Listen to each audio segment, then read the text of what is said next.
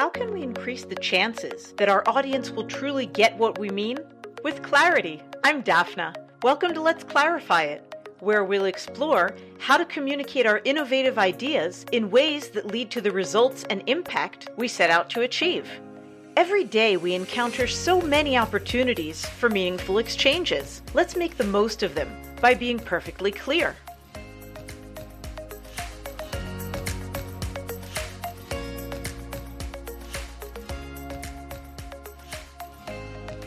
Israeli high tech professionals often take on exciting roles which require them to relocate overseas for a few years. Sometimes they settle in to the point that returning home becomes challenging.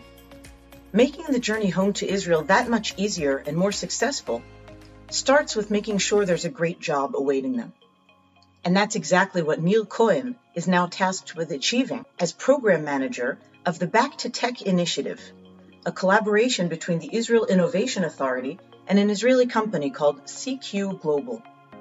Nir, a social entrepreneur who recently completed the establishment and a few years of managing the Jerusalem business arena, a municipal initiative strengthening the local economy of Jerusalem by encouraging large companies to purchase from local small businesses, believes that each culture, profession, and organization have their own language and nuance, and it's imperative to take the time to learn and understand them if you want to communicate effectively with their members.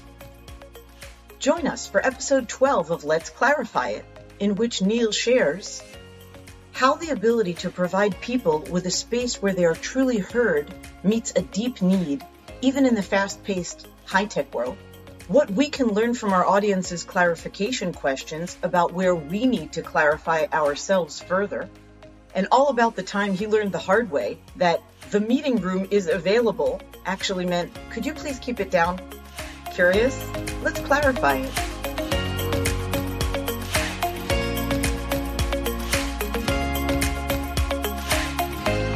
Hi, Nir. How are you? I'm very good. How are you? I'm Thanks good. for I'm inviting good. me. Oh, thanks for coming. I hear that you have some exciting news about your next step in your very interesting, very diverse professional journey. Is that right? Yeah, that is true. What are you up to? So I What's your latest? So I just finished a big project that I was working on for the last three years with the Jerusalem municipality and the Ministry of Economy that aimed to strengthen the Jerusalem's uh, local economy. And now I'm I just uh, started working on a different governmental project jointly with a private company that aims to help Israelis who work in the high tech industry outside of Israel, help them relocate back to Israel and to immerse in the local high tech ecosystem. And we basically help them to find their jobs here before they relocate back. So the idea is to allow them a smooth and easy access back. We identify the candidates who are interested in coming back, mapping their fields of interest and, and expertise, and then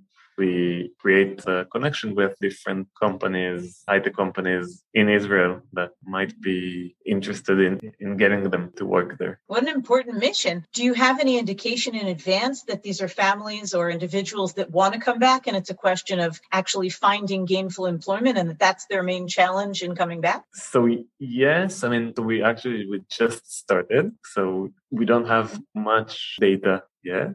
But so far, it's mostly people that yes, we already know that, or they already decided that they would like to come back. Some of them already have a date, and they say no matter what, even if I don't find a job before I come back, I want to move back. Some of them are saying I want to look around to see what are the options and if I'll find something good, only then I'll move back. We opened the Facebook group for people who are thinking of it. And so far, in only a few days that we, less than a week that we opened it, we have around a hundred people in that group and it's very active. So I think there is something to it. Also, coronavirus was basically something that uh, pushed them to think about it more, especially when Israel have all the vaccinations. Uh, much more than a lot of other places in the world. And I think also the, you know, the fact that they couldn't come here for a long time and they miss their families. So a lot of them are looking into coming back. And we're thinking that around the, the summer, this coming summer, there will be huge numbers of families who will come back. Returning. Wow, super important. Now, I'm not surprised at all, and I think that the people who employed you made a very smart choice. What is it about your background, about the combination of things that you've done previously, that makes you the perfect candidate to bring this all together? So, I think something that really like the silver line is the fact that I I don't feel modest uh, saying it, but I think it's true that I love working with people. I think I'm good in getting people in. Mainly, I think in what people want and need often, which is to be heard. And I think it's a it's a key, you know, to to let people. And it doesn't matter if in what field you're working on one project. Once you let them feel that they have a place to be heard and you would like to hear what they have to say and you're interested in them, so they're in and you're a community builder at heart everywhere you go, right? I think, yeah, I love it. I really like like it. I love doing it, and I think, yeah, that is probably what's connecting all of this. You're very clearly a passionate community builder. So, what would you say is the importance of clarity? Here we are on Let's Clarify It, helping people with practical insights that they can then apply to make their own communication more strategic when they're addressing their most high stakes audiences. What would you say is the importance of clarity with regard to the project that you're involved in now? Where does clarity play a role? Mm, I think it's often a question of the expectations. So I think, for instance, one thing that I can say in regards to the project I'm now working on is the fact that in some of the fields, the salary or like the compensation package that people get so here it is less than what they had before. And that is something that is really important to make sure some of them have lived there for abroad for many, many years and they're already used to, uh, you know, a different kind standard, of. Uh, exactly, a, a standard of living. Standard. Exactly. So I think one thing, one of the many, yeah, but one thing that, that uh, has an importance uh, for clarity is to make sure that they know and to match their expectations that probably by them choosing to move back to return back to Israel, they will also have to give up certain lifestyle or give up things that they have been used to. So it's something that I keep mentioning to just make sure that they are aware of it. Because I think the last thing we would like to happen is for someone to come and with different mindsets and to then be disappointed. It won't be good to anyone. So that's why clarity is important so that the expectations are aligned, so that there's an alignment and people can expect something realistic. Exactly. Yes. I think realistic is a key to connect them to the ground. And hopefully their motivation Definitely. intrinsically is that they want to come back home and they want to be with their families and they want to come back to their original culture right. and that those are the things that compensate them, even if not financially. Exactly. Yeah. Yeah. So many of the people I've spoken to so far, I'm trying to, to think of someone who didn't, but for the most part, they do understand that they will have to give up on something. But as you said, they will be compensated in a different way. For sure. Can you think of a time when either you felt like clarity was very important in what you were doing, or whether you felt like you didn't do such a great job of communicating with clarity and somehow you were misunderstood with an audience that you were communicating? I think I'll use the example that I was telling you about before we started recording of the time when I was working abroad in London. And I think when we are talking about clarity and messaging and all of that, there is a huge part of culture. I think each culture has its own context and nuance, basically. So when I was working in London, especially obviously in the beginning, the Israeli and the British cultures are 180 degrees from each other. It's the complete opposite. The Israeli culture is very open, very in your face, very direct. And the British culture is the exact opposite. Nothing is direct, everything is a detour, is to go around because they don't want to offend you or anything. And it took me a long time to understand what do people mean when they say things. I think also I was misunderstood many times. I think sometimes people even thought that I'm rude or that I disrespect them when, for instance, if I spoke loudly or if I was direct. Because, for instance, we're talking about an idea. So, when in Israel, you can say, I don't think it's a good idea let's think of something else. But over there, if you say that, you're misunderstood and people think you're rude by saying it. So yes, I had a few times like that. And it was mainly, if I'm looking back, so it was mainly around that, around culture. And by the way, I think it is also in one of my previous jobs, I was working a bit in Eastern Jerusalem. And over there, there were a lot of also cultural gaps. Culture is a key factor. Totally. Do you want to share the specific story about what happened in England? Sure, of course. I was meeting with another Israeli fellow in the office, and we were speaking very passionately about an idea that we had, and we were, I guess, too loud. And then the CEO of company I was working for, he was sitting in the room next door, and after a while, I think after half an hour maybe, he came into my office and he said, "Nir the meeting room is available if you want." And I said, "Okay, thanks, Alan." Thanks for letting me know, but you know, we're good. And he didn't say anything, he just left. And only the next day, I thought to myself, wait, when he said that, I think he meant that I was too loud. And he was basically asking me to be quiet. But I wasn't sure, so I went into his room and I asked him, Alan, did you mean that? And he said, yes, you were so loud.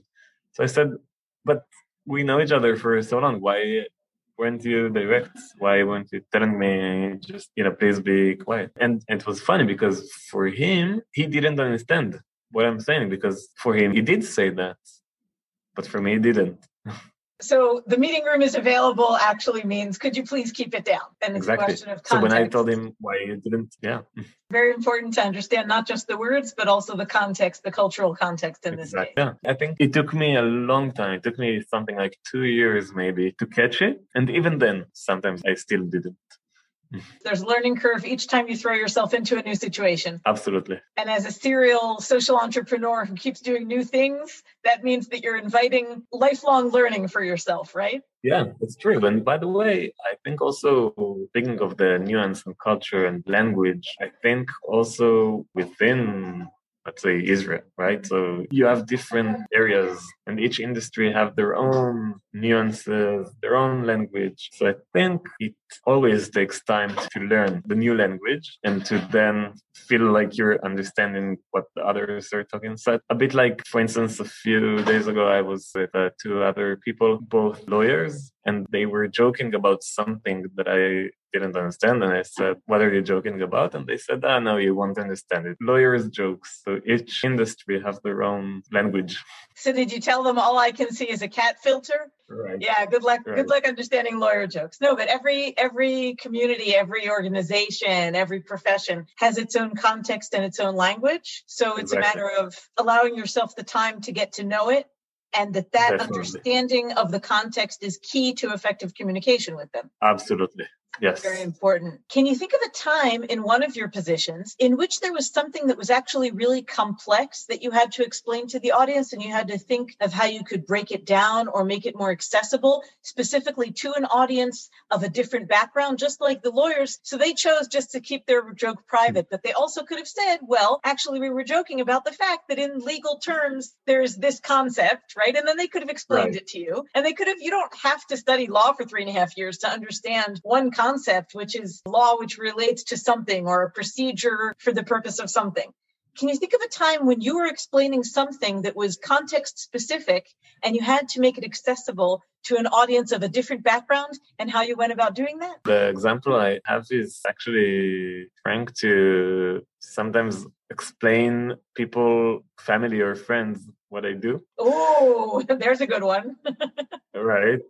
And then it's sometimes it, it feels like you don't really like people don't really get it. So for instance the project i was just finishing in the jerusalem municipality the idea there is to strengthen the local economy by encouraging large corporates to buy locally to buy from jerusalem based vendors. From jerusalem based small businesses? Exactly exactly. Yes. And I think in the beginning, that is also something that I think it took me a long time to be able to explain it in a way people outside will understand. It took me some time to polish the message or that one line that I say in order to explain what I do. And I think it was also based on like in, I, I think in the beginning I was going around it and by people's questions I realized what focus should I put and how. So that is something that definitely also happens, you know, that you need to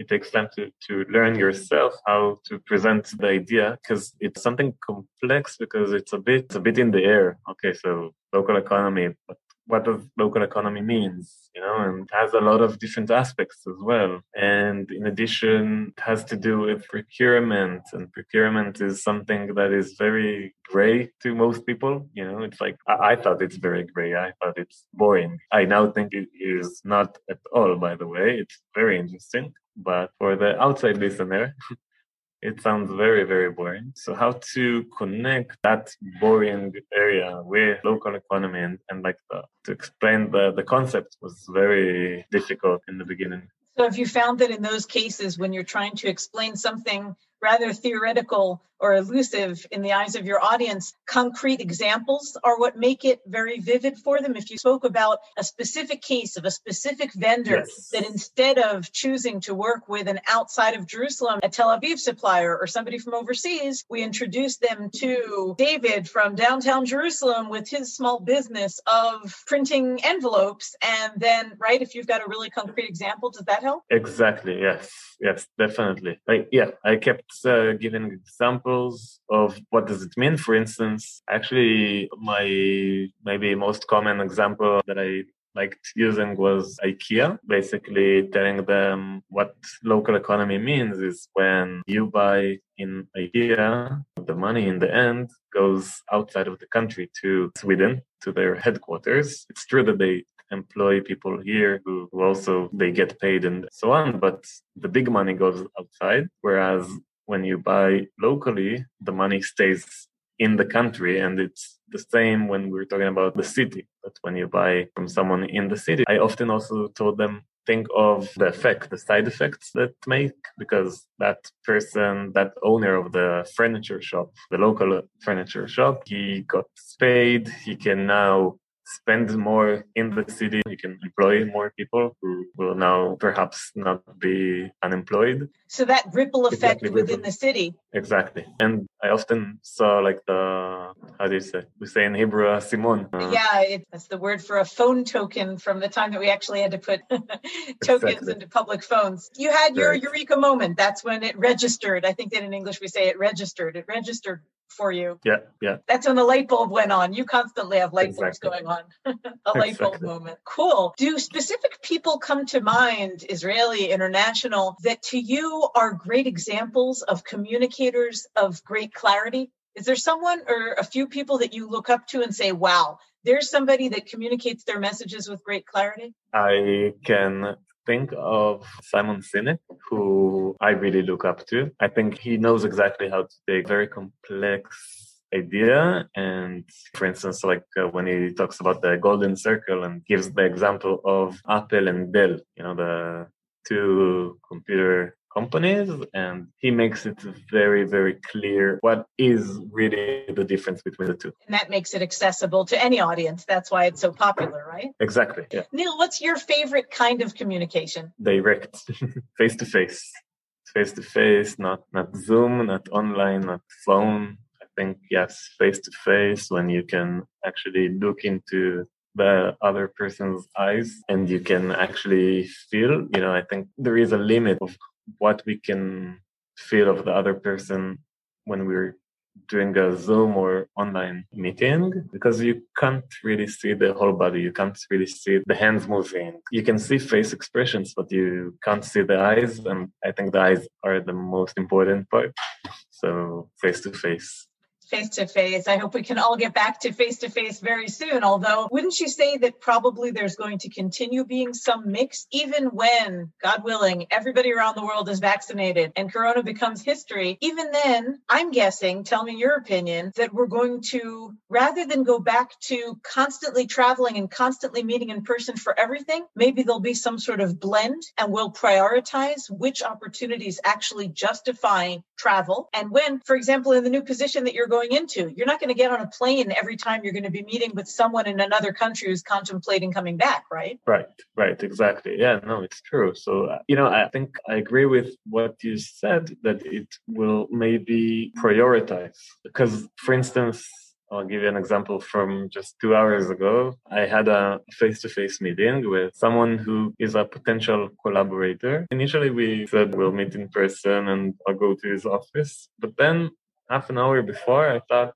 actually, it is something quite easy. It doesn't need much effort, something that I can achieve by an online meeting and I called and asked to change it to Zoom and they agreed. And it turned out to be a 10, 15 minute meeting, super short. We got to the point very, very quickly. Whereas I'm positive that if I was going there, first I would have traveled there at the time of the travel. I'm sure we would be doing the small talk would probably take some more. I'm sure in the end it would have been an hour or at least an hour, a minimum of an hour. And, and in this particular where, case, it wouldn't have been justified and it wouldn't have contributed anything additional. Exactly.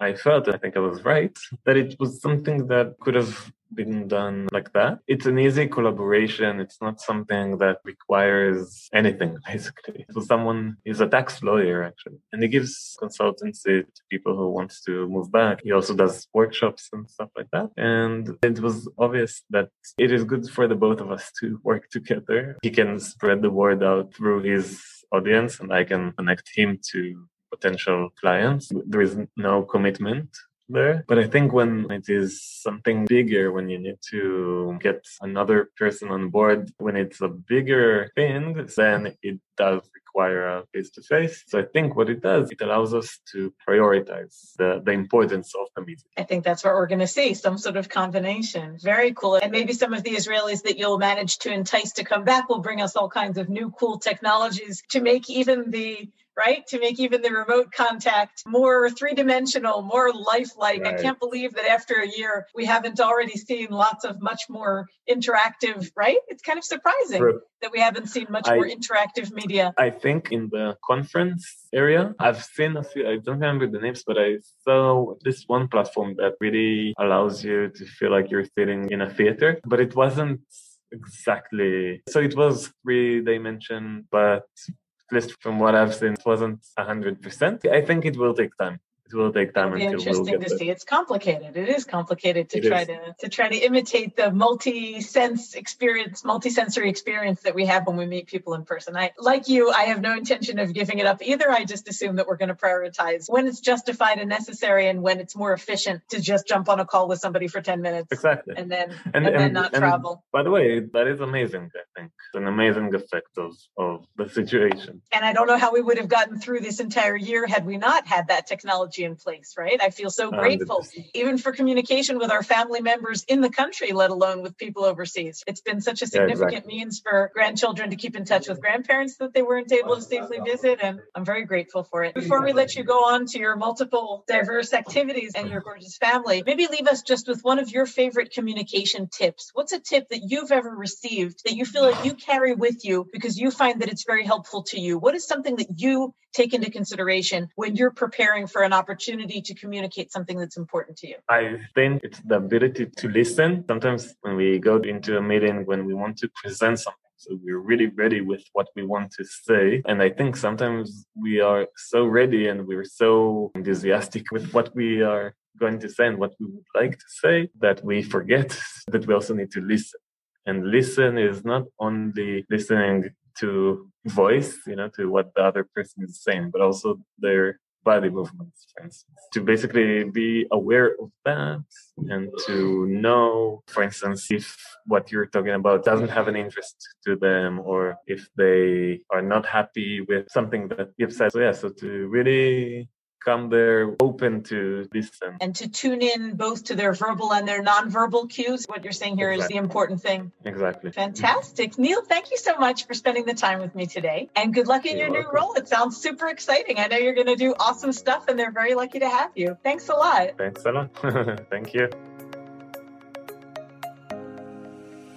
Thanks for being here with us on Let's Clarify It. I hope you found it helpful. If there are specific topics you'd love to hear covered or you'd like help clarifying your own message, I'd be delighted to hear from you.